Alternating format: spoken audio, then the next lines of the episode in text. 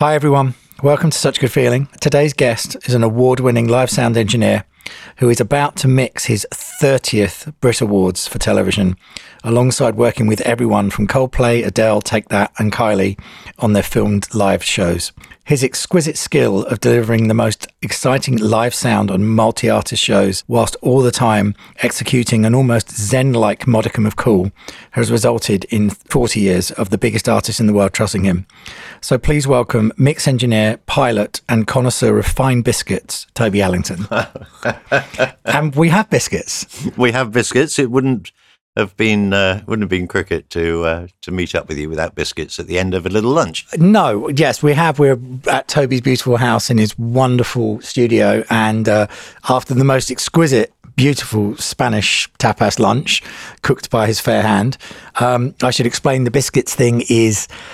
It's just kind of It's sort of been going on for a while, but basically, whenever there's a live show, people don't realise that to be able to create the audio soundtrack for that live show, there is someone, usually Toby, out the back in what could be described as a very posh caravan with some equipment in it, manning the desk and making it all sound lovely for the television, and ably aided by biscuits. Well, indeed, biscuits are a mandatory part of it. I remember taking Sally, my lovely wife, to the first her first live broadcast in the glamorous outside broadcast world somewhere, either behind the stage or in the car park or whatever. And we got to the end of it and she said, I had no idea someone did what you did. Mm.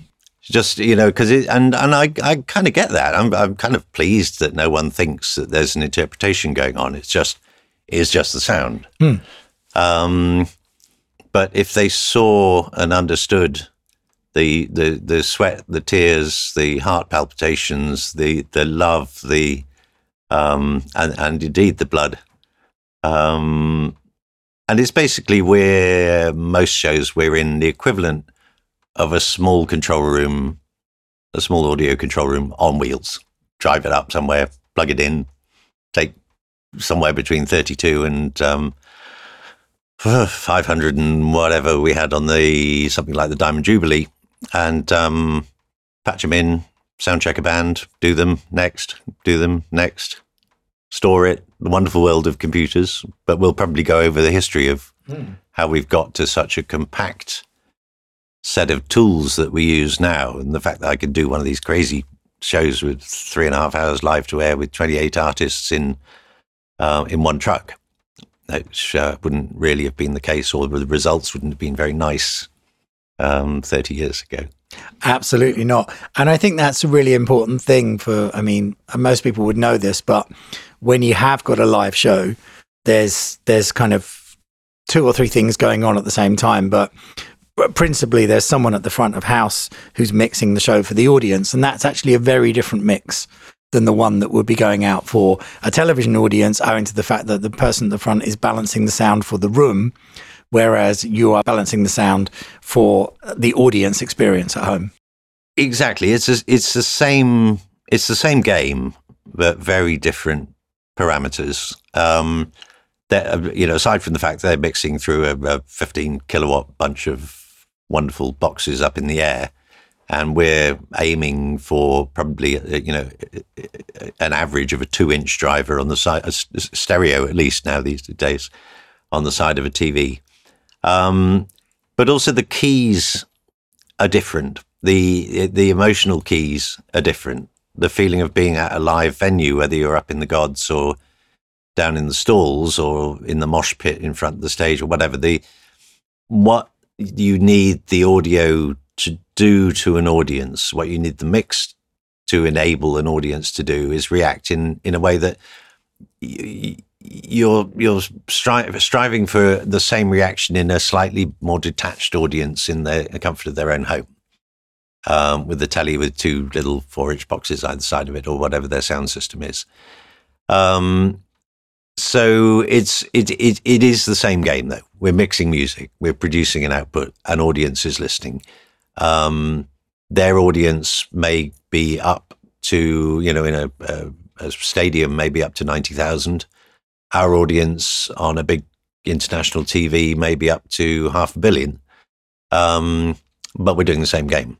And then side of stage, as you say, it's the monitor guy who's mixing the show for the artists, not for their enjoyment, but to allow them to hear what they need to hear to be the fabulous artists that they are.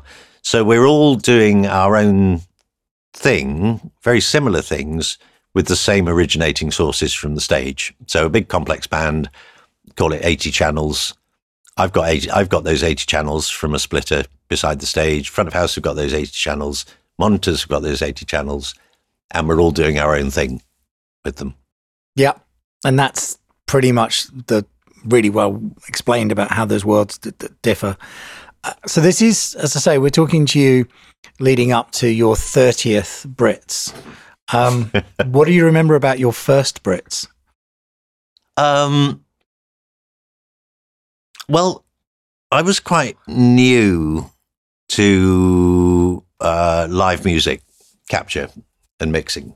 I'd done a couple of shows live out from a truck for TV. I'd recorded a couple of things. So I was working with back then I was working with the artists, say, on their album, and the producer or the manager would say, do you know how to record a live show? Because they're at the Apollo on Thursday. I said, yeah, sure. Yeah, no problem. So I'd rapidly phone around some mates. I was, very well connected industry. Steve and I were talking earlier about the way we used to have these very socially interactive places called studios, where lots of people would get together and talk, and we'd see each other on the back of their last gig and on the front of their new gig and talking about techniques and ways of doing things. And so I knew quite a few people who had been involved in live music recording in a mobile truck of some description, and they were all pretty funny old things back in those days, all analog, obviously. And so I said, yeah, of course, I can do this. And along came the Brits. And we weren't live to air, so it actually wasn't as terrifying as some of the things I'd done. I remember doing Killing Joke live from NOS in Hilversum. That was my first live to air. And we were just joining in part of the program. And in Dutch, they announced the band, and Geordie and that lot started playing, and I'm like, shit, they're off. And fingers flying on this funny old Neve desk they had at Hilversum. But those few things, I'd really got the bug of this genre of capturing a live performance on a stage and delivering it to a wider audience by then. So I wasn't more terrified or less terrified, which I guess is the subtext to the question. I was delighted and querulous and like, how can we make this easier? I.e., how can we give ourselves more time to make a better result? What toys can we introduce into this chain to make a better sound, even though we're in a truck in a howling gale out the back in the car park, connected by, back in those days, old copper multicores, which nowadays is a single fiber optic cable. And, most importantly, what can we do artistically in the time allotted to fulfill the time and motion requirements of making it sound gorgeous? Mm. So there was the puzzle. That was year one. And so we added and we changed and we added and we changed. And I guess people might say you must be a bit bored of doing that show after 30 years. And it's like, no, in the same way that a really good session musician doesn't get bored of doing a West End show for 6 months, 6 nights a week and 2 matinees. They love it. It's what they do. They meet their friends, they get on. And so it's not, and neither is it the same show year after year, obviously not artistically, but technically, I'm guilty of always trying to make things that little more complicated to get the best we can out of that time and motion study of the show going on. Mm. And the show must go on. The safety nets and checklists are all the huge part of this, a separate subject that I could talk about for hours, and I won't, you'll be pleased to know. But, we all have our roles to play, very defined roles on the team. Everyone has their responsibilities. It's not a ramshackle, let's pull this cable from here to there and see what happens. Everyone at the start of it has a briefing, and they all know which slots they're in this year and what part of the show my technical they'll be looking after. And yeah, when it goes like clockwork, it's a dream. And when it doesn't, we have the safety nets. And actually, I know you said you don't want to bore people with things like, you know, lists and stuff, but I do think it's actually important, and this comes up on this podcast a lot, for anyone that does any of these jobs, it is actually quite a lot about preparation, and it is about lists, and it is about fail safes, and it's about being prepared for absolutely every eventuality. And then when the one that you're not prepared for comes along, you're prepared for that as well. Mm. Very much so. I think I once described it in a bit of an exaggeration that it's 99% preparation and 1% hanging onto the faders for dear life. Yeah. On the show, but it's not. Back in 2004, which is nearly 10 years after my first Brits, I learned to fly little tin cans, little planes for fun. And there's so much from aviation that I brought to the exacting world of broadcast, because preparation, checklists, how, you know, if a fault appears, how are you going to solve it? Do you need to solve it? We have these acronyms like DECIDE and so on, which we use in the air when something's going kind of bit fritz on the flight. And resolve it you do, because the alternatives on a flight are probably slightly more dramatic than the alternatives when you take the show off and show a documentary about olive growing in Cyprus. But to that, I've never lost a single show in 40 years. We've never been off air. We've never lost a band. I'm proud of that. We've never lost a team member. But the show must go on is something that it takes me really back to my Olympic days under Keith Grant. And we had these big orchestral sessions coming through and very fast studio turnarounds. But most importantly, we had clients paying lots of money to come up and either, you know, it was their orchestral session or it was their band or it was we had deadlines. We were doing film scores that, as ever, the music for a movie is about the last thing to happen. And whilst we're working as hard as we can on finishing off the mix for reels 11 and 12 of the movie, they'll be down at the dubbing theatre working on reel 9. And they're catching up with us quite fast. There's a lot of money involved there. There's a lot of risk. And it just had to happen. I remember Keith doing the most extraordinary things with channels and patch bays and microphones and never bluffing it, but just finding a solution. The show has to go on. We have to complete this. We have to be done, and it has to be there. And in my old Triumph Spitfire 1500, driving down to Pinewood with a couple of reels of 35mm mag in the boot of the last two reels of the music for the movie,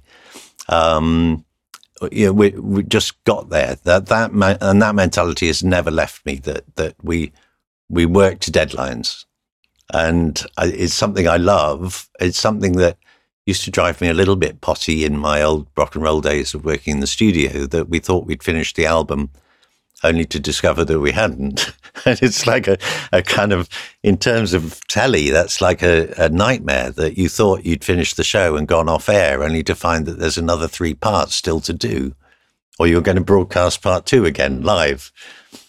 So, yeah, ticking the boxes, preparation, and having fun. The same Keith Grant said to me, if it ain't fun, don't do it. Absolutely agree with that. And interestingly, you know, you said there that, you know, live sound was not the first thing you did and you worked in studios. I mean, do you remember the very first studio of any semblance that you walked into? Maida Vale, age 19. So, okay. So then just talk us through that. How do you get from not doing it to walking into Maida Vale? So I had a very musical upbringing. I learned violin and piano from age of 4. I still play the piano for fun. I led the Gloss Youth Orchestra as my only claim to fame on the fiddle, and I haven't touched it since I was 19. So, yeah, I was going to do something with music. I was going to go and do a music degree. I might have been involving performance. And then the last couple of years at school, I got involved with the local radio station, helping out mainly in the newsroom, like kids do. You know, we need a lackey, and I just got fascinated with the whole technical side of broadcast, and this sort of don't blow the transmitter up kind of approach to a local radio station, and why things worked the way they did, and cue lists and record keeping for royalties, and it's just every aspect of it was fascinating. But also, it was live DJs and live this and live guests and live interviews. So I got quite bewitched with that. And at the same time as I'd written off my normal applications for university for music, I applied to the BBC for their studio manager course. And I went, in the meantime, it wasn't that I had no idea of what anything did. I got quite involved in the technical side of quarter-inch tape machines, and I'd go and record bands on little 8-channel mixers and probably to cassette, for all I know. But yeah, I applied to the BBC. I went for an interview in Bristol for the studio manager training course. They call it studio manager, but it's actually a sound engineer in radio. I don't know why they call them studio managers. And totally bizarrely, I managed to get in and went on this incredible training course at Evesham, where they taught us a lot. Everything from transmitters through how limiters and compressors worked, and the basics of sound, and then went back and started applying this, some of which involved trips up to Maida Vale to trail wonderful engineers like Ted DeBono, and see how that side of music was working. I kind of then realized that there was quite a large degree of dead man's shoes about the BBC, that I really wasn't going to be able to work in light music for quite a long time, which was the one area that fascinated me. And so there I was doing radio drama and news, which was not really what I thought I'd signed up for. And they spotted that I'd lost interest and fired me. So I then started applying to lots of studios around town. And someone had said, if you're going to apply to any studio, apply to Olympic.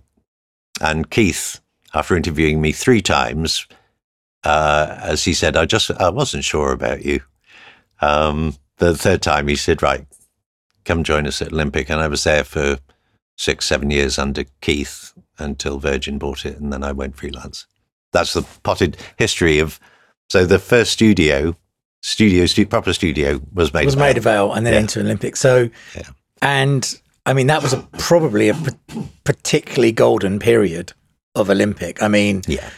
Olympic actually as a studio doesn't exist anymore. The building's there, and I was lucky enough to work there for a bit. It's in Barnes. It was the most incredible studio with incredible lineage to it as well, and a great place to learn and a great place to work.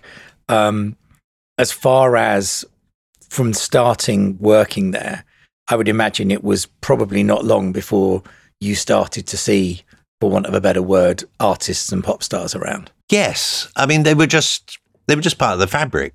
And we would do, Studio One. We basically had 3 studios there in my time. Studio 1 was the big orchestral room, big live room.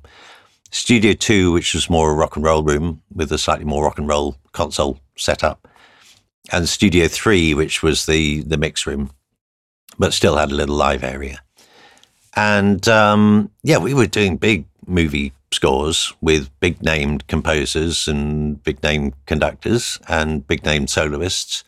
And we were doing fantastic rock and roll sessions, either overnight in Studio 1 when the orchestras weren't there, or in Studio 2. The walls between Studio 2 and Studio 1 just got thicker and thicker. They didn't change while I was there, but this thing was built like a brick outhouse. So you could actually do a rock and roll session in Studio 2 whilst there was an orchestral session going on in 1. And yeah, we were just surrounded by people doing you know, these wonderful people doing what they did, and we were doing what they did, trying to play catch up to make sure that what they did got to where someone else wanted it to get to, sounding like what someone else wanted it to sound like. Yeah.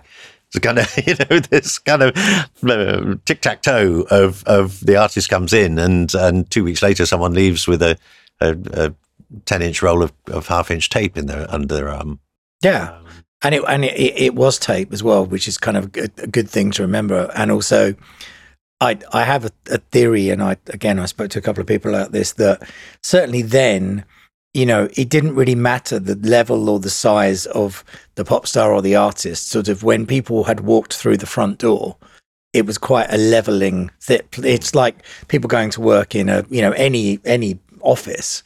There's a slight hierarchy, but ultimately you're all there to do one job. Mm. So it isn't, there are going to be elements, I'm sure you had elements where someone who you were a huge fan of walked in and there was a bit of, oh my God, that's so-and-so. But actually, it's a great level of being in a recording studio then, because everybody's there just to do that job. Yes, and it's a question I'm often asked. It's like, oh my God, you know, you met such and such. And it's like, well, yeah. And it's not, I'm not arrogant about it. I'm not dismissive of it. I admire everything about their endeavors. It's an honor to meet them. I mean, I met the Queen after the Diamond Jubilee, and it was a fantastic honor, tingling honor to meet her. But it's like, they're people. And I think, as you said at the start of this bit, it's like you're surrounded by pop stars and classical stars and, you know, the Pavarottis of this world from kind of day one of starting work in the studio. And I think I just took that on board and said, well, these people want us to deliver something for them. So we're working alongside each other. It's not remotely dismissive of how awesome it is to meet Luciano or to work with George Fenton or to, you know, but like you say, it's kind of a bit of a leveler. We all walk into the room and we go, right, we have to create the most wonderful thing here, and it's kind of, we leave everything behind at the door, and our endeavors here are based on the premise that this is the most important thing in the world for the next 3 hours, 12 hours, whatever, and. You know, if someone wants to pull rank because they're more important, well, of course they can. If someone wants to pull rank because they're paying, well, of course they can. If someone wants to pull rank because they're right, that's absolutely fine. And anything else is a discussion. Exactly. Yeah, exactly. We also, like we spoke earlier, and I think this is true and very much true of Olympic, is that, and anyone working in any studios growing up, is that you sort of are able to take little bits away from everyone that you work with. And I think we were talking before, you were saying, you know, you almost name them as saying, you know, well, this is where I got this from, this is where I got it from. I mean, I imagine, forgetting the kind of artist for a moment, the engineers and the producers that went through there. I mean, I just imagine there's almost like a smorgasbord of tiny little things that you just got from each one of them. Yes. Yeah. I wasn't born with any of this knowledge of how to record and mix music. Yeah. You know, it's all been learned. I haven't appropriated anyone's style. I haven't deliberately plagiarized anyone's style, but I have learned a lot as to how to do things. And I use some of those tools that I've learned from people who've inadvertently or deliberately taught me. And they are connected or separated by pieces of tissue, plagiarizing, appropriating, and learning. Which they would have learned from someone else in the first place. Absolutely. So they weren't born with it. Universal. You know, it's the old, what is it, the sort of dog tennis ball sharing scheme. Yeah. It's kind of like that. Yeah. Just with sound. Exactly. You know, we're all kicking the bucket downstream to those who are ready to catch it and learn from it. Yeah. And one of the wonderful things about Olympic was that we had these very talented visiting engineers, some very demanding artists, because it was at the time, it was one of the top 3 studios in London. And It was there to learn from if you wanted to. If your eyes were open and you just listened to that snare drum come to life, you listened to how those tom-toms became larger than life but didn't obliterate the drum kit. You listened to how that bass had that much harmonic on it without having a nasty metallic slap or fret noise on it. You wanted to learn how to make strings into 3 times the size of the number of players you've got with no effort whatsoever and no bloody plugins or anything. You watch Keith Grant work with a set of glass screens around a string section, and do it all with reflections and gentle plate reverbs. So everything was there for the taking, and I must have missed so many tricks along the way, but some of them I hold dear to this day. And whenever I see some of the culprits who taught me something, I always say, you know, every time I grab hold of that type of rock and roll snare, a sort of post-punk snare, I think of you and go for exactly where you used to end up. And I think that's kind of, you know, it's a soundscape that is, it's borrowed. You can't just start it all from scratch every time. No. You've got to use your toolkit. You've got to use what you've got in, what you've put in your quiver along the way. And that doesn't mean to say you use formulas that don't belong to a situation. It means you're prepared for a situation and you can pull the right tool out of the bag to fix the leak. And I think also, I mean, I mentioned at the beginning about your sort of effortlessly calm and cool exterior when many people, especially in these very, very high profile shows, you know, there's a lot of drama around, there's lots of egos, there's lots of, it's a very important thing that's happening. And I wondered, like, having started out on quite high pressure orchestral sessions where it's a lot of players, it's a lot of mics, if, you know, you're responsible partly for making sure that, you know, there's the mics don't go down or there's not a noise on them or something like that, and you've got a lot of money being spent in a very short amount of time, if that's your starting point, that seems to feel to me that you really, well, if you can cope with that, you can cope with anything. Yes. I mean, it's sort of, I rather callously refer to stress, misnamed stress, as it is a lot of the time. The stress of basically someone being out of their depth. Yeah. And I don't mean that in a nasty way, because I do understand what stress is, and I've had my own clinical stress times of life. But I think it's easy to get stressed. Professional stress is basically what you're talking about. Yeah. Yeah. And maybe you should take a step back. And I think the eyes wide open that you are looking at every, you know, go back to the orchestral sessions, you're looking at every single thing in the room. You're looking at every single musician. Let's say there's only 60 of them. You're looking for someone trying to catch your eye. You're looking for someone moving their headphones off their head. You're looking for a mic drooping over a string section. You're looking at the client's reaction. You're looking at 60-odd meters moving, going to multitrack. You're looking at the multitrack, even though we've got a tape op, you're looking at the multitrack machine or at worst Pro Tools. And you're monitoring every aspect of everything that's going on. You're listening acutely because you're often looked to for the first point of reference of was that take okay. You're looking at the desk for little failures. You're looking for channels that you know, you're listening for and looking for channels that maybe have got a little click somewhere. Where did that click come from? 64 channels. Where did that come from? Did you see it? No. Okay. Where is it? Where is it? Where's he gone? You know, and then without disrupting the session, you say to the Pro Tools operator, on the time code 01035619-ish, there was a click. I think it's in the first or seconds. It was on the left-hand side. Have a quick look on headphones, would you? Or just look on the waveform. I don't want to hear playback on the desk. And so you work really fast. It's a great fun thing. It's like flying. Yeah. You're monitoring everything. You're your scan, as we call it in the plane, where you have this, especially in instrument flying, you look at this instrument, then that one, then this one, then that one, then this one, then that one, and it's trained, it's rigorously trained as to what order you examine and cross-check and react. Mm. And it's the same recording lots of people and being under a monetary constraint. You're doing what you can to recognize, mitigate, and negate risk and errors.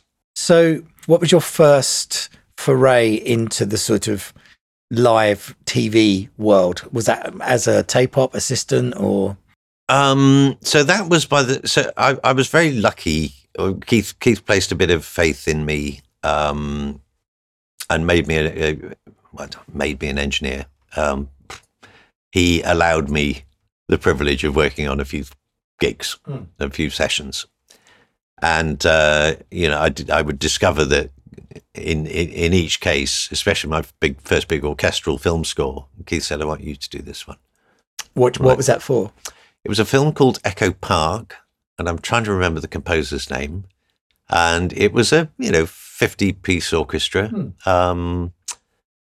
in Studio One, and I discovered after the event that on every single session, Keith had plugged all the monitoring, the talkbacks down to Studio 3 so he could listen to how the session was going without being in the room to intimidate me. He was just keeping a finger on the pulse. That's very sweet. And he came up to me after the final session and he said, I wouldn't want you to find out any other way, and I want you to know, in any case, that I listened to every session that you drove in Studio One on that film. And he said, you did a really good job. Well, that's very Keith. That was how he managed things. Mm. He could have sat in the corner at the back of the studio and I would have been terrified and would have fucked things up royally. Yeah. So, but I was already doing the odd bit of rock and roll. We were encouraged in downtime to bring our own artists in. I'd found a couple of bands. We tried things out with them. On the rock and roll side, I was assistant engineering for some great engineers, great artists. So my first foray into a truck was when I was working with Chris Kimsey on Killing Joke. And Chris said, not a truck, on Outside Broadcast, was when I was working with Chris Kimsey and Killing Joke. And Chris said, we're going to NOS in Holland to do this big Hilversum broadcast. And Killing Joke, they want me to bring you to engineer it. Okay. That was brilliant. That switched lots of lights on. Mm. I'm like, okay, live performance. Ooh. And we'd done most of the Killing Joke sessions. We did live in the studio. We set it all up with lights and as few screens as we could, apart from several around Geordie's guitar stack setup. But most of it was out in the room. And Jazz would always do live guide vocals with it, and we put the tracks down. Two or three takes. We'd choose a take, and that was it. And then we'd do a few guitar overdubs and maybe a few key overdubs, and Jazz would do some vocals, and then we'd mix it the following day. Mm-hmm. Just, a conveyor belt of efficiency, but they didn't want to ninny around putting the drums down and putting the bass down. No, they wanted to be a band, yeah. They wanted to be a band. And so one thing led to another with all that, and when Olympic sold to Virgin in 1987, I went freelance, and I was doing kind of an Olympic mixture of things. I was doing film scores, I was doing TV ads, yak. I was doing some rock and roll, but occasionally I'd get asked to do a live thing in a truck, and then that went. That just got increasingly. You find that you end up doing what you love, right? Mm-hmm. Just like you. Mm-hmm. And so the more I loved it, the more I was asked to do it. And then I got asked to do the Brits in 94, and things didn't quite work out because there were some hurdles which we couldn't move. I'm being polite. And 95 was my first full year on the show. Right. And that's when I could say things really took off from there, because that's a very visible head above the parapet. I'm mixing 8, 9 live bands, and it's our flagship show. And back then we had, 7 million TV audience every year, and the bands liked what they heard. And when they came back the next year, they were less nervous.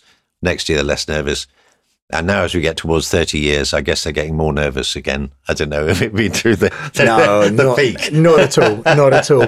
And actually, the thing that still fascinates me from what you said at the beginning and what you said now is that, from what I understand, your very, very first multi-artist television show was the Brits. Yeah, I mean, I'd done shows. I'd been on recordings where we rapidly moved from one artist to another. But nothing quite like the speed of the Brit Awards. That was so exhilarating. It still is exhilarating. And I still get very nervous before a show. And some people say, well, why? And I say, 'cause it's terrifying. We're on air in 30 seconds. Okay, and you're like, okay, final checks. Everybody good? We're up to speed on, yeah, right. Okay, comms check. Front of house, playback, da, da, da. And we're on air in 10. And you're like, okay.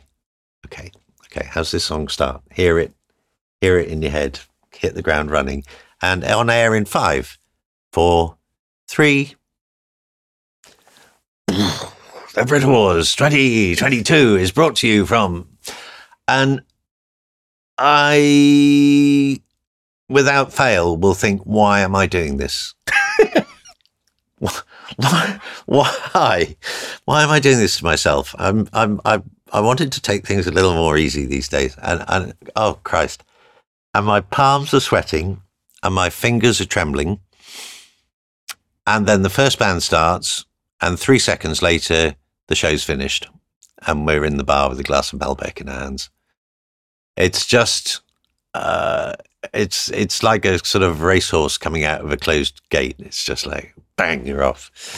And I have other people who say, well, that's a very good thing that you get so nervous about it, because it would mean if you didn't, you didn't care. Mm.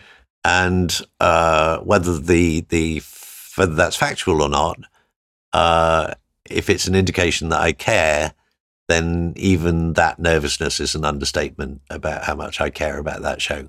Yeah, I've loved it and nurtured it, brought things to it, taken things away from it, refined it, tweaked things, learned from it. I've kicked it. I've loved it. I've hugged it. I've hated it.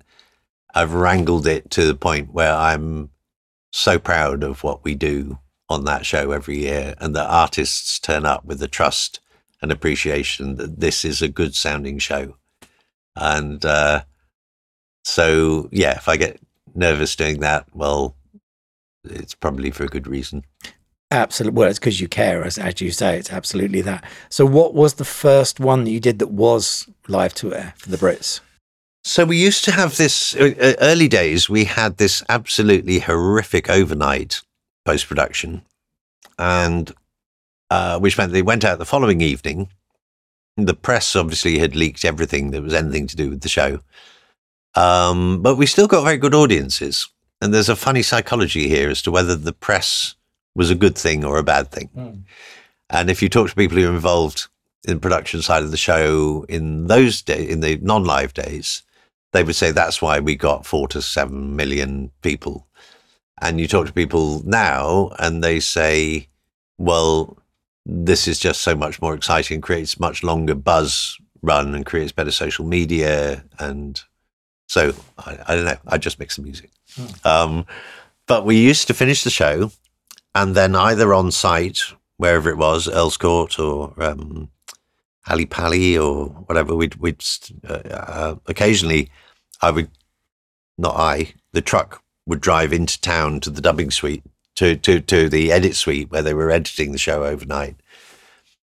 And I'd mix the music in the truck outside, and a bit like I was talking about kind of mixing the film score, chasing up behind the dub. Mm. We would send parts down, or I'd send music mixes up to my lovely Nick Berry dubbing mixer, sadly died.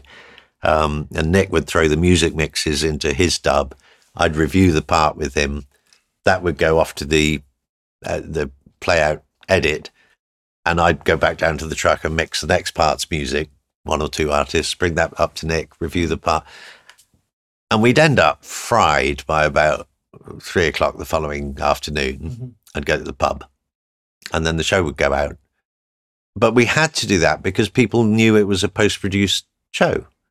We couldn't just say, well, we're doing it as live, so warts and all. And people were going, listen, that's a bit shabby. They didn't fix that, and they recorded it last night. So we had to do this hideous 24-hour or 18-hour post-production. I think we first went live probably... Oh, guesswork. I'm going to say we've done it live for maybe 15 years. Yeah. That felt about right to me. I think it's, yeah, when it kind of, when it changed. Wikipedia will tell you. Yeah. And I was so relieved when they announced that, bizarrely. Some people would say, what?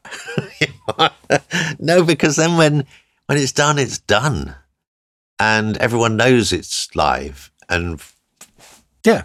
And actually, it's, you know, mistakes can happen. Everyone's a human being. It's absolutely fine.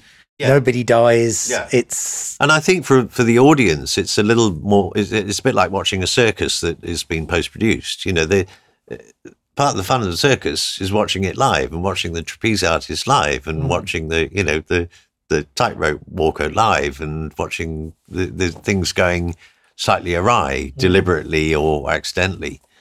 And so we're putting on this not quite squeaky clean but much tidied up show. Was, to my mind, much more enjoyable knowing that that happened 30 seconds ago at the O2 in London when you're watching it on telly. Yeah. And that 30 seconds is driven by the requirement to have what we affectionately call the fuck button. Mm-hmm. And the fuck button is operated by a couple of lawyers because they're the only ones who can get insurance for operating the fuck button. And one lawyer passes a piece of paper to the other and with a time code on it, and the other lawyer presses the button, and we're going to go not quite to birdsong, but we go to indistinct, and then he releases the button, and the lawyer hands him another piece of paper with the time code on it. So artists who think that they can rehearse compliant lyrics, and then on the night, like many have done, a lot of rap artists have done, then throw in non-compliant lyrics, and they just end up being muted. Mm. Oh, that doesn't get anybody anywhere. No. Well, it's frustrating for them and frustrating for the audience as well. Yeah. Yeah. Yeah, they get very cross to find that their music number was basically going to be used for playing musical chairs, because it's just start, stop all the way. Yeah, but yeah, we told you. Yeah. Well, it's, I mean, as you say, it's a finely oiled machine. And I think the interesting thing actually to note is the fact that when we say multi-artist show, that doesn't mean to say that it's a bunch of artists that turn up and they all have the same setup. I mean, you can have a band, a really cool kind of rock band playing one minute, and then you can have the Pet Shop Boys playing the next minute. So it's not like there's nothing you can, every single setup that you have to deal with is probably completely different. It's completely discrete, absolutely. And there are various names along the way who deserve credit for the way things were designed and the way things work. And Colin Rowell and Mick Leginski, from a staging point of view, put together the concept of the big roundabout at the back of the O2 arena stage, where everything's on rolling risers. And basically, our entire show is driven by, you know, one band rolls off, next band rolls on, everything rolls around 15 degrees or 20 degrees, whatever it is. So there's I very rarely know who's won what by the end of the show, because a band finishes and we're right, we'll get from Britannia Row, front of house, from stage okay, let us know when everybody's clear. Clear, clear, clear, clear, clear, bang. They were unplugging, they're rolling around, they're coming on. And we're setting up our next desk for the next artist from the snapshot that we stored in the rehearsal that we might have tweaked after the dress rehearsal, or we might have tweaked during the dress rehearsal. Anyway, I've got this computerized setup. Hit the button, bring up the next band. By the time we're there, likelihood is that Brit Row have rolled on the next band. They've plugged them in, and here we go. Line check, kick, snare, hi-hat, overhead, overhead, tom, tom, tom, pad left, pad right, bass DI, bass mic, bass buzz, bass this, guitar left, guitar right, sub-guitar left, sub-guitar right. And we literally go at a speed where it's and there's someone with a kind of coin is what we usually ask them to do with the rest of the noise going on. You can hear all this racket of presentation in the background saying, "And welcome to the stage." Yeah. They said, "Right, everybody ready for a line check? House monitors truck, kick. House monitors truck." Snare, house monitors truck, and it goes at that speed all the way through their setup, and we kind of we get to the end of it. We do our final checks, we run any queries we need to, and then the next thing is downbeat of the song, and you're off, and we're off. And we've done some pretty impressive kind of 5-minute change arounds of 60 to 70 channel bands, but we try and avoid those. Yeah, and we'll do the short turnarounds on a fully live 48 to even a vocal track now. And, you know, but that the artistic isn't controlled by that necessity. We all know that we can do, you know, 60 tracks, 60 lines to 60 lines in 5 minutes. Yeah. We just try not to tell production that we can. No, that, yeah, exactly. And that's impressive. And I think the interesting thing about it is obviously over 30 years, there's been so many incredible moments and magical moments, and I think you can rehearse everything, and you can rehearse the artist and the sound and the band and stuff, but what you won't know until the night is the reaction in the room. And we were talking, and I think one of the best examples of that was what is now sort of known as the Adele moment, which frankly people have tried to sort of duplicate that sort of moment, and it was so unexpected because obviously at the time she was successful, but not, you know, what we know now. I mean, what obviously this ended up being, she was doing well, but it ended up being almost the thing that broke her when she sang Someone Like You live just with the piano. I mean, which was ended up kind of going out. It was the mix that you did. It's your live mix. I mean, what do you remember about that? Well, it sounds pretty simple, doesn't it? Piano and vocal. But as most multi-genre engineers will tell you, the hardest thing to mix is a jazz trio. Yeah.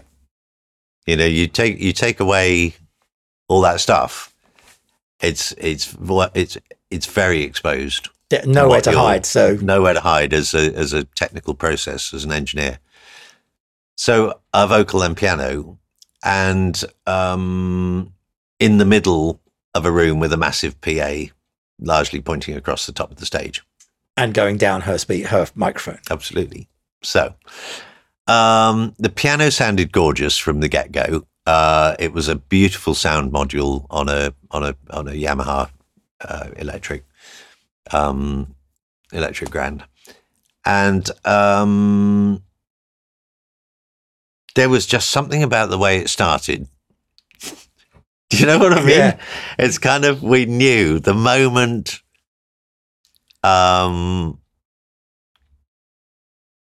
the moment her first two notes come out of that song.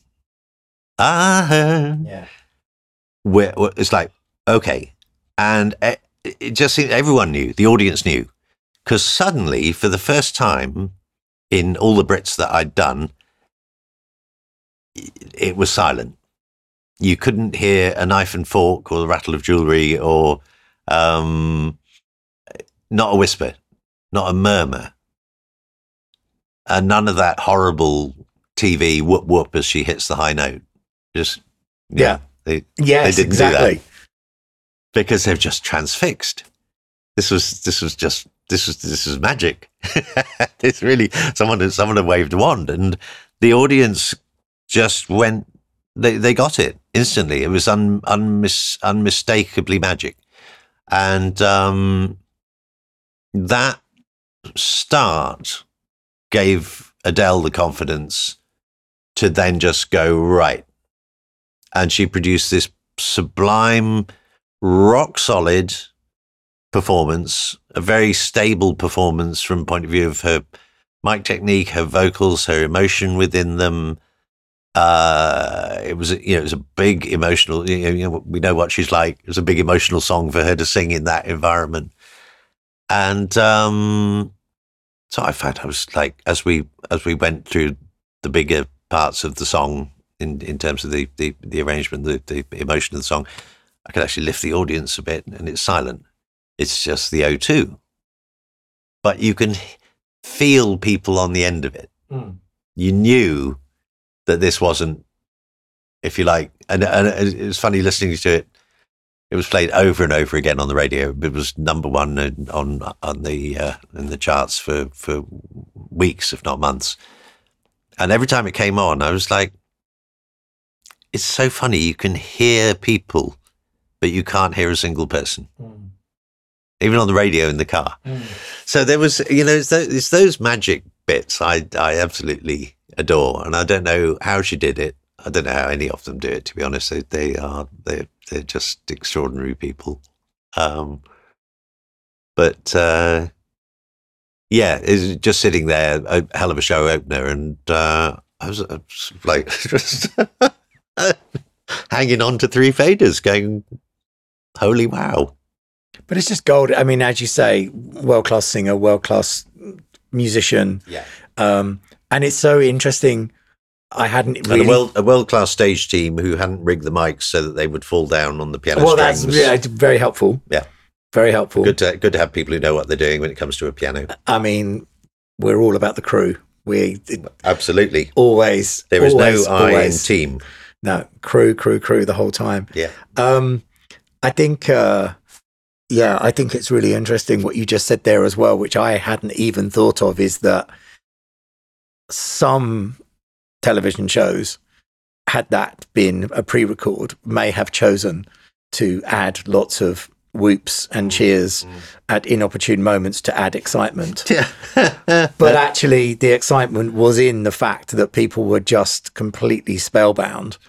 And that room is a hard room to get people to do that, because as much as there is a fantastic public audience there who are brilliant and who are fans, there is also a large amount of the record industry there who, as you say, possibly might be sort of having something to drink or something to eat or having a chat to each other. Yeah. But to actually... Well, just, pass the Pellini Montrachet, would you? Yes, exactly. But to actually make that entire room, and it's a big room, to make that entire room be completely spellbound. Yeah. I would put it down to just the way she started, and also what a blinder of an opener. So yeah, but I would also, without doing Adele any injustice, I would say also down to some very clever, just drop all the lighting right into this spot on the center. Yeah, it's like this, and so it was a production. Technical, lighting, audio, the way it was shot was beautiful, and the way the audience reacted, and everything just came together to this kind of North Stone of wonderfulness. And how interesting as well that there would have been that year, any other year, there would have been much bigger, way more expensive staging moments that would have happened that didn't have the resonance that did. Yeah. And sometimes simple is better. If you've got the right people to do the job, and as you say, the production team there, directors, camera people. I mean, it was a beautiful moment. But I think to have a moment where you're in that, as you've said, you're on the ride, you're sort of slightly petrified, but you're on it and you can't get off. Mm. To have a moment where you can look up and go, wow, must be beautiful, actually. Yeah. So. Yeah. Yeah, and yes, I love it. But the decisions taken on light entertainment, if you like, post-production of, well, you know, where she hits the high note, we just want to hear them all going whoop. Yeah. And let's get them all clapping on 1 and 3 and all the rest of it. Oh, Lordy. Nobody needs that. No, but what's lovely, though, and sort of to move on, is what's really lovely is the fact that I don't know if it's necessarily because of this, but throughout you working with a lot of incredible artists on the Brits, it then formed a relationship with those artists to go on to other things of their own. Mm. So specifically, I know Adele, that you worked with after that on her own shows. I think the one I'm most proud of, partly because it was it kind of came out of the blue and no one really saw it. I think it's fair to say, including her, you know, she's great stage presence. There's a little bit of fun she has with the like, oh God. Yeah. But the Albert Hall gig, 2012, I think. It was just Adele live at the Albert Hall. Following on from 19, I think she just released 21, had she? Or, yes, just releasing 21 back then.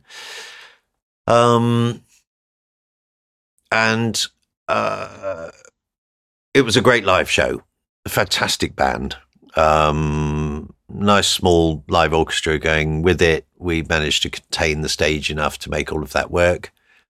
And she heard what I'd done on a few things, as had her management, and they said, well, look, would you mix the DVD? And just cutting forward, once she'd heard the DVD, she said, well, could you also mix the CD? And I said, well, it's not, you know, it's a very tiny remix. It's just a few things we'll reset, but yes, I'd love to. And because she was not unknown, she'd done incredibly well with 19 and starting to do very well with the next album. But because she wasn't who she is now, I mixed that show and sent the mixes off to management. Mm-hmm. And she listened to them, and we had 2 notes to change things. I can't remember what they were now, but they were tiny, like 2 songs. Can you just change this, and can you change that, and that's all. Okay. That was it. Wind forward, and it's a cast of thousands. Mm.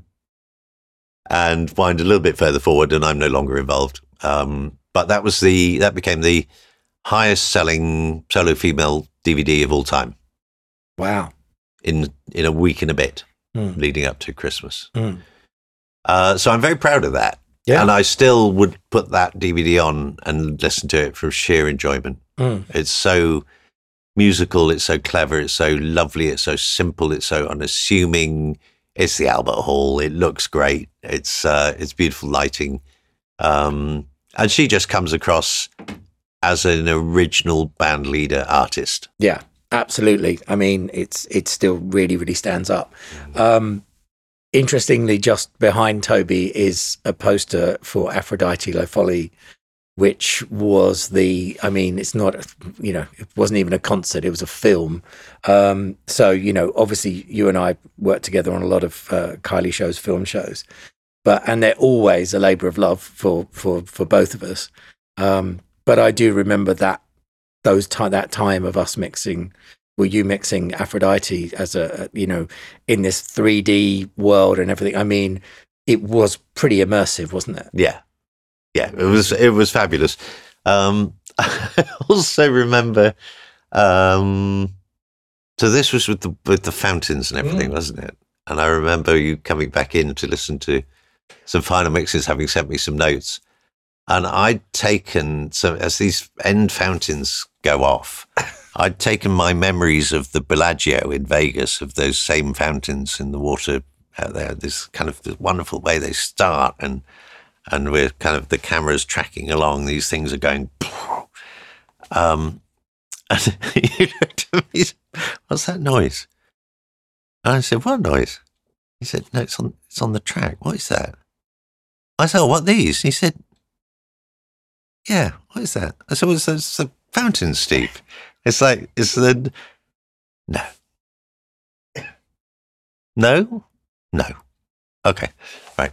So, there were a few moments like that. But I think there was some that made it on. I'm sure there were some. No, not the fountains. There was some. There were some other little sound effects. Wet effects. It was. It's an interesting thing. I'll never forget your face. I'm like, what have you done to my beautiful track? I love that. It's just like, no.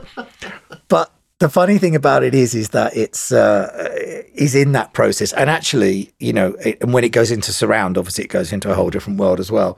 But it's almost like, I remember when we first started working together, it's almost like meeting your nemesis, because I'm normally the person that sort of has to determine and goes, too much? Do you think that's too much? And for someone else to sort of say to me, do you think that's too much? And for me to go, it might be. That's like, okay, we're in a really good world. Yeah, absolutely. It's like... and the old adage, you never know how far can go. Until you've gone there, yeah. There you go. Yeah. But exciting, that's what I think. It's like, we were talking about, beginnings of shows, and there's that moment where... the very beginning of a show, and I'm sort of, I'm quite meticulous about any show that I work on, and I love the whole idea of the setup in the beginning. The first time thousands of people see the pop star that they are in love with and have loved for years, and they've remembered, and they've got them through all of these moments in their life, and they're right in front of them. They've paid their money and they've got to the thing. That moment that they appear is so, so important. And to make that translate into a small, it doesn't have to be a small, but onto a screen. When you're in the middle of the arena, you can feel it.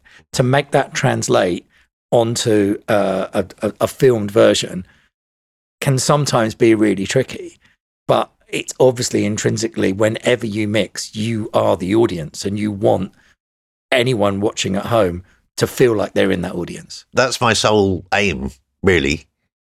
We've got a performance going on. That's a gimme. What the performance is, that's a gimme. We can spend weeks recreating what it should have been, but that's not really my game or indeed yours. It's a live performance. So there's our starting point. Now, my primary aim, once we've got rid of the technical, once we've made sure that we're reflecting that it's what, in the case of Kylie or whoever, it's what you want, or it's what the artist wants, it's what the management wants, it's what everyone's happy with the performance aspect of it. We're then left with the thing that I kind of do slightly on my own, but you have a fascination with it, which I love, because it's such a huge part to me of what I do. Is this twofold aim? One is I want people, just for a while, to believe that they're there when they're watching it. Just for a moment, they're actually, they're on board, they're in row J.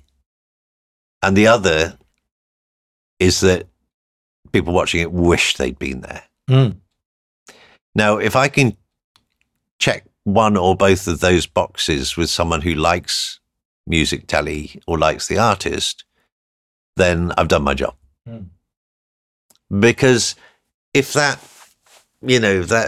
seventh is a bit flat, or that guitar is slightly out of time, it's not going to change.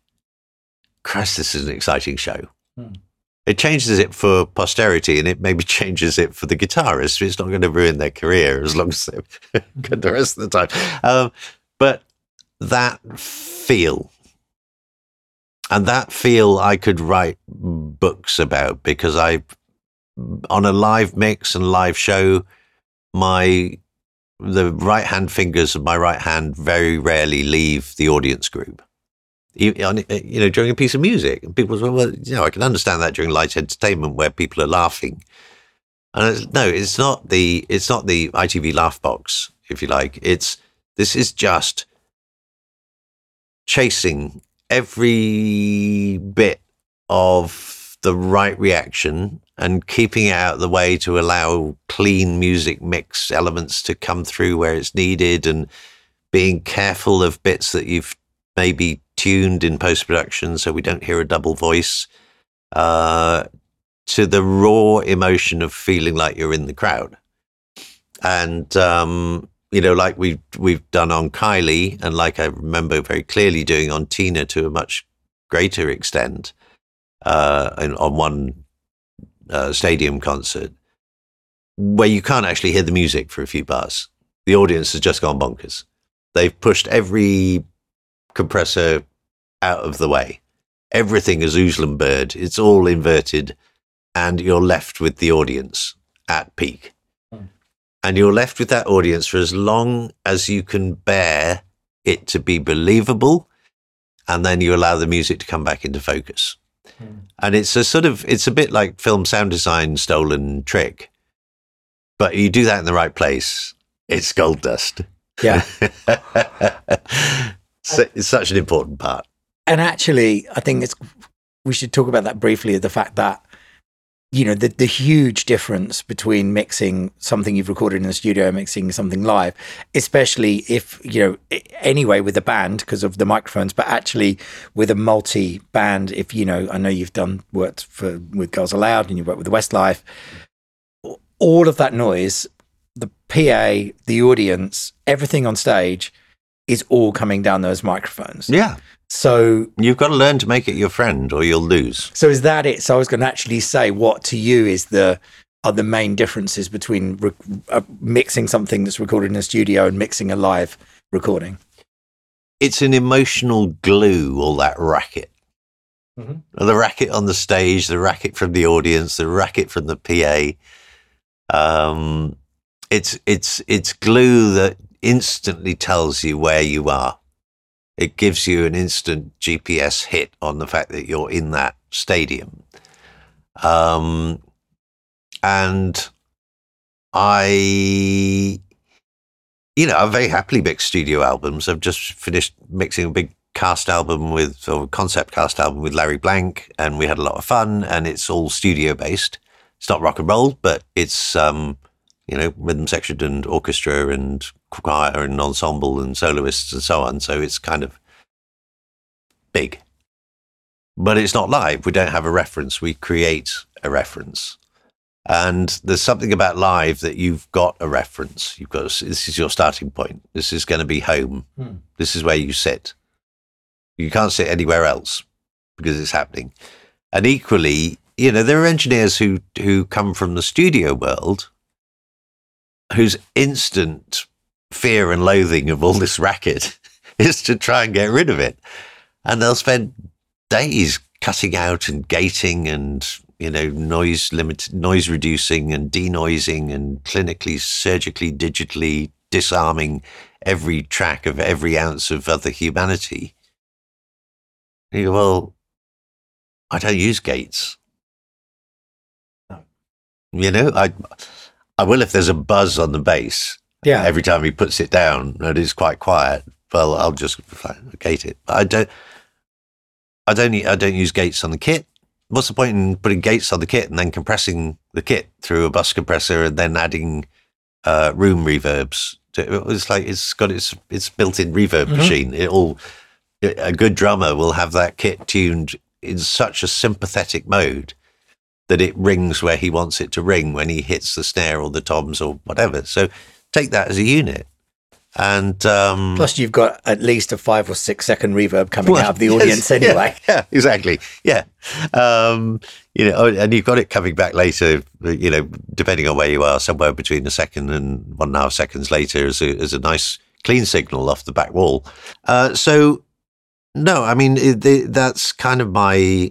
When if I have a friend or a friend of a friend phones me up and says, look, I've got this live thing to mix, and it's got covered in, like, you can hear everything on everything else, I just say, go with it. Mm. You know, it's sort of, just don't push the river, as my mum used to tell me. Just go with it. And if you go with it, it's amazing how useful and lovely all that stuff becomes. Yeah. And if you take it out, you probably haven't got a very usable dry mix. Mm. It might be good, but it's not what you would want. And you put too much audience in, and it's not what you would want. Yeah. But if you treat the whole thing as row J or wherever you want to be, it's all part of the game. It's all part of the emotion. Yeah. It's the glue. Yeah. And as you say, you're mixing it for a very different dynamic of the people that are in the room. I mean, I've said this to you before, and I know this is one of your older mixes, but you know, if anyone wants to check it out, I think even though the arrangement does a lot of the work, I think one of the finest examples of what you've done when you did that was on the Take That Beautiful World tour during Could It Be Magic, which is such a layered thing. And actually, when you see it live, it has a natural dynamic to it, which is in the room. Yeah. But actually, when you're translating that for broadcast, you can't start at very, very low level and get much, much louder, because people would have to turn their TVs up, and then by the end, it's too much. Yeah. So you need to have it. You need to maintain the dynamics, but without having the dynamics. Yeah. And that's what I call a full staircase. And you need it in ballads. Mm. You need it in studio ballads, but you really need it in live ballads. And the whole thing is take the staircase that goes all the way from the bottom to the top. That's really what you want. Yeah. That's what you want to be able to do. Yes. You can do that in live to cinema. Yeah. Because, the audience is captive. Yeah. And you've got the dynamic range to do it, and you can drop right down here, and you can build it, and you get into the and then you get the first chorus, and by the end of it you've got everything glowing and you're at maximum cinema peak. Yeah. And the audience are just like they're at a live show. You can't do that for telly.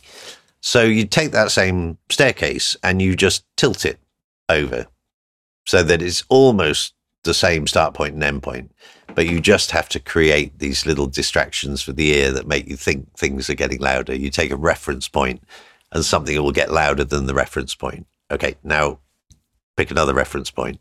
And the reference point can be the vocal. It can be the piano, is quite often the case in a ballad. It can be the acoustic guitar.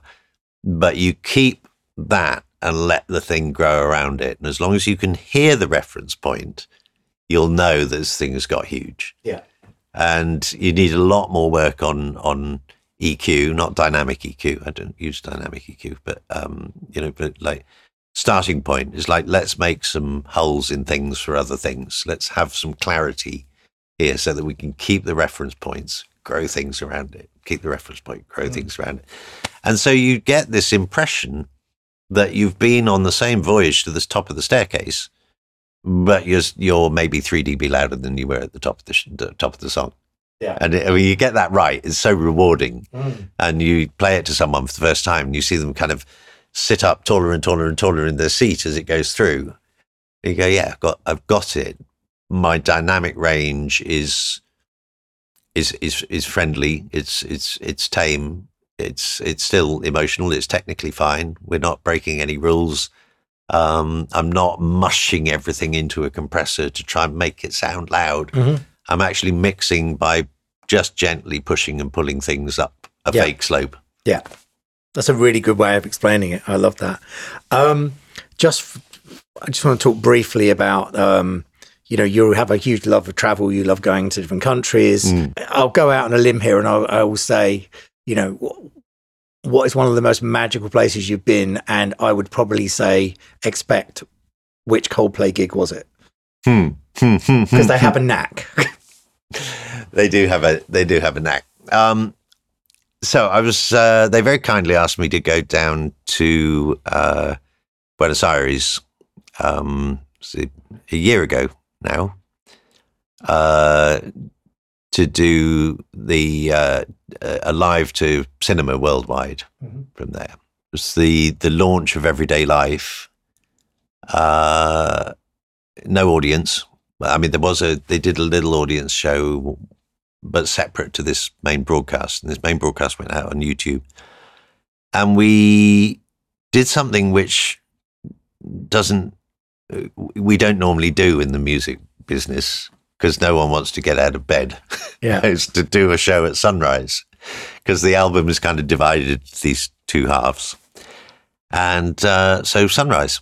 There we were rehearsing a couple of days before, up at 3-4 o'clock in the morning, off to the hillside, and we'd built an audio tent with the Laro and all my usual bits and my crew out of Netherlands and Belgium, Dirk Secura, my technical lead. And it was incredible. It's still available on YouTube. That's all I have to say is it was incredible. It was magic. It was exactly the magic, I hope, that Chris had intended it to be. And as we hit that moment where the sun comes up over the horizon. We've all done shows where the sun's going down and then the lights come on kind of thing. But the sun came up. And by design, as the last notes of the first half of the album drifted away, the first call for prayer started. Absolutely stunning, just visually stunning. Paul Dudale directing. Couple of comedy moments on the rehearsal where this beautiful still thing is starting. The day before, we're there, 5 o'clock in the morning, whatever it was, 5:30. We hit go, and I've got my not audience mics but Atmos mics wide open, picking up bird song and distant traffic and a city gradually creaking into life. Oh wow! Drones, Paul Dugdale's drones take off right by my Atmos mics. I'm like, oh, Chris. So I had my guys run these over to the other side of the hillside where we couldn't hear his drones. It was very funny. And all the, unexpected and brilliant comedy moments, but just one of the most sublime shows I've done. And then similarly, the evening show, which is, it was gorgeous. Gorgeous experience. And was this last year or the year before? This was the year before. Right. We have this game, don't we, with years at the moment. It's like... Oh, yeah, we were saying that 20 and 21. Pandemic years. 20 and 21 doesn't really exist. I had some health things for a couple of years that came straight on the back of that. So I've got this sort of 4-year concertina that I'm constantly playing with going, well, was that 2019 or was that 2022 or 23 even? Yeah. And it's like, no, it can't have been 2023 because it's only just February 2024. Yeah. So, yes, numbers. And we absolutely don't have to get into the health things, but I wonder, was there a point where you were sitting there thinking, I can't wait to get back and sit in my caravan in the car park of the O2? I think I missed lots of things in life. And what the thing that I've done professionally for 40 years, yeah, I missed a lot. A huge amount.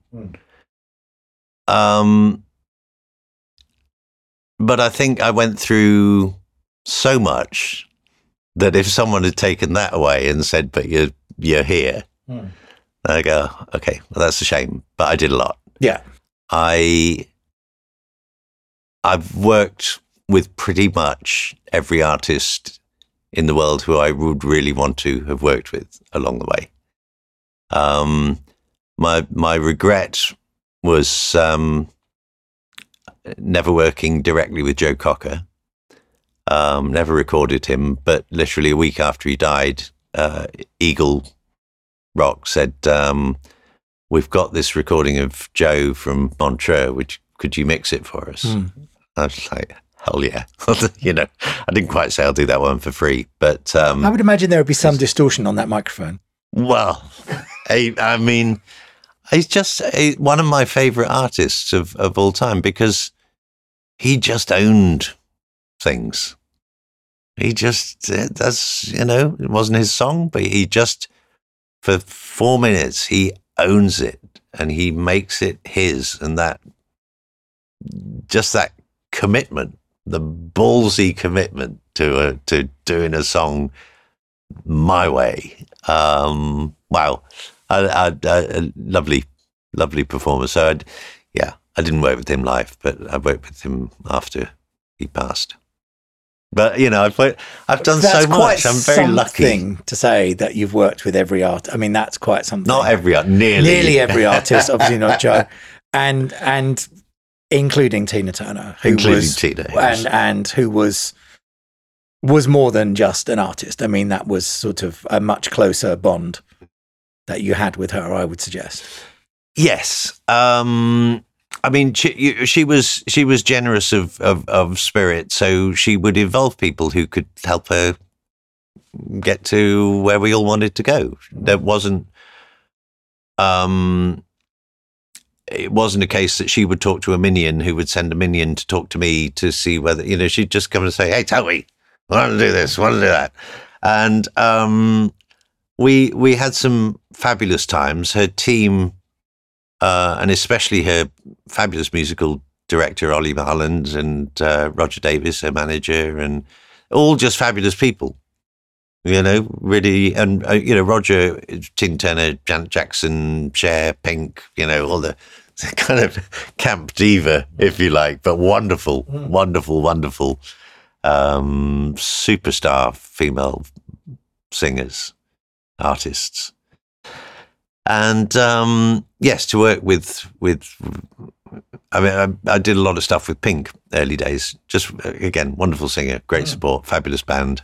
Da, da, da, and da, da. As successful as ever. Yes. Still. Yes. Yeah.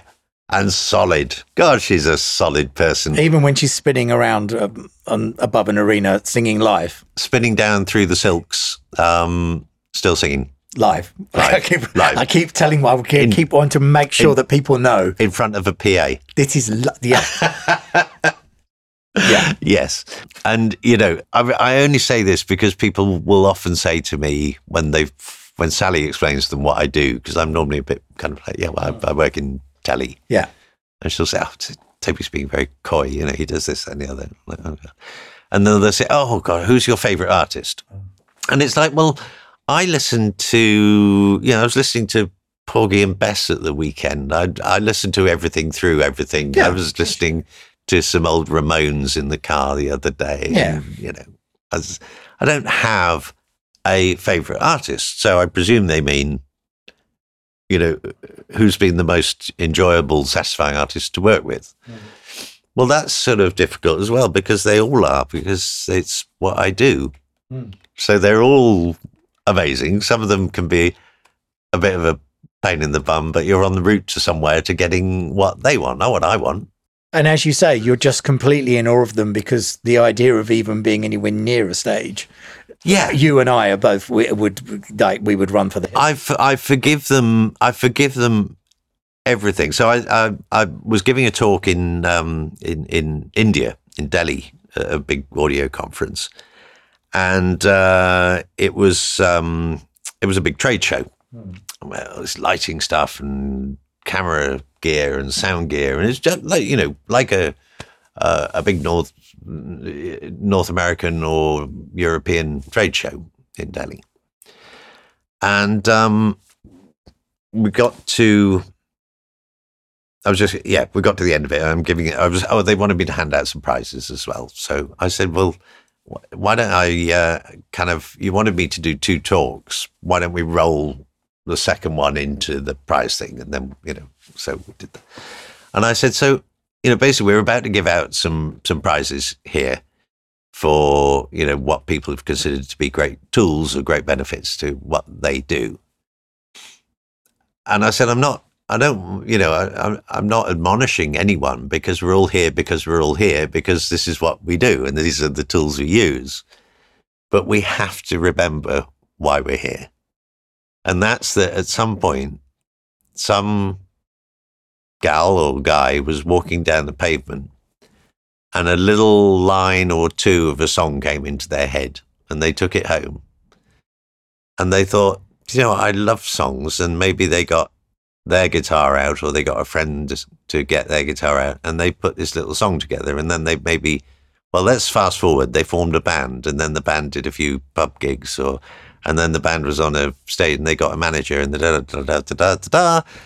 And now they use all this lighting kit and all this sound kit and all this production stuff, all these tools, and they're using us. And that's why we're here, to look at what tools we can use to help those artists achieve their performance dreams. And that wouldn't happen had they not had that little da, da, da, da, da, yeah, walking down the street. It's all about that. That's amazing. Thanks so much for that. I mean, I am so excited to walk back into your caravan with the biscuits for the Brits this year, which it's going to be great. I'm delighted. Yeah, and we've had so many good times. We've always had fun, and I've learned so much from you over the years. And well, ditto. And we'll continue to do so. And you know, I can't wait to see you and the crew out the back and wait for the 5, 4, 3, 2, 1, knowing that you're bricking it. But actually, as I still say to anybody else, cool as a cucumber. So thanks for that. Thanks for lunch. That was gorgeous. Well, thank you. It's all about the prep and the note taking. Absolutely. 99% preparation and 1% putting it on a plate. Yeah, and yes, exactly. And everyone enjoy the Brits and know that this man will be mixing it and has been doing for 30 years. Toby, thanks so much. Thank you, Steve. A pleasure.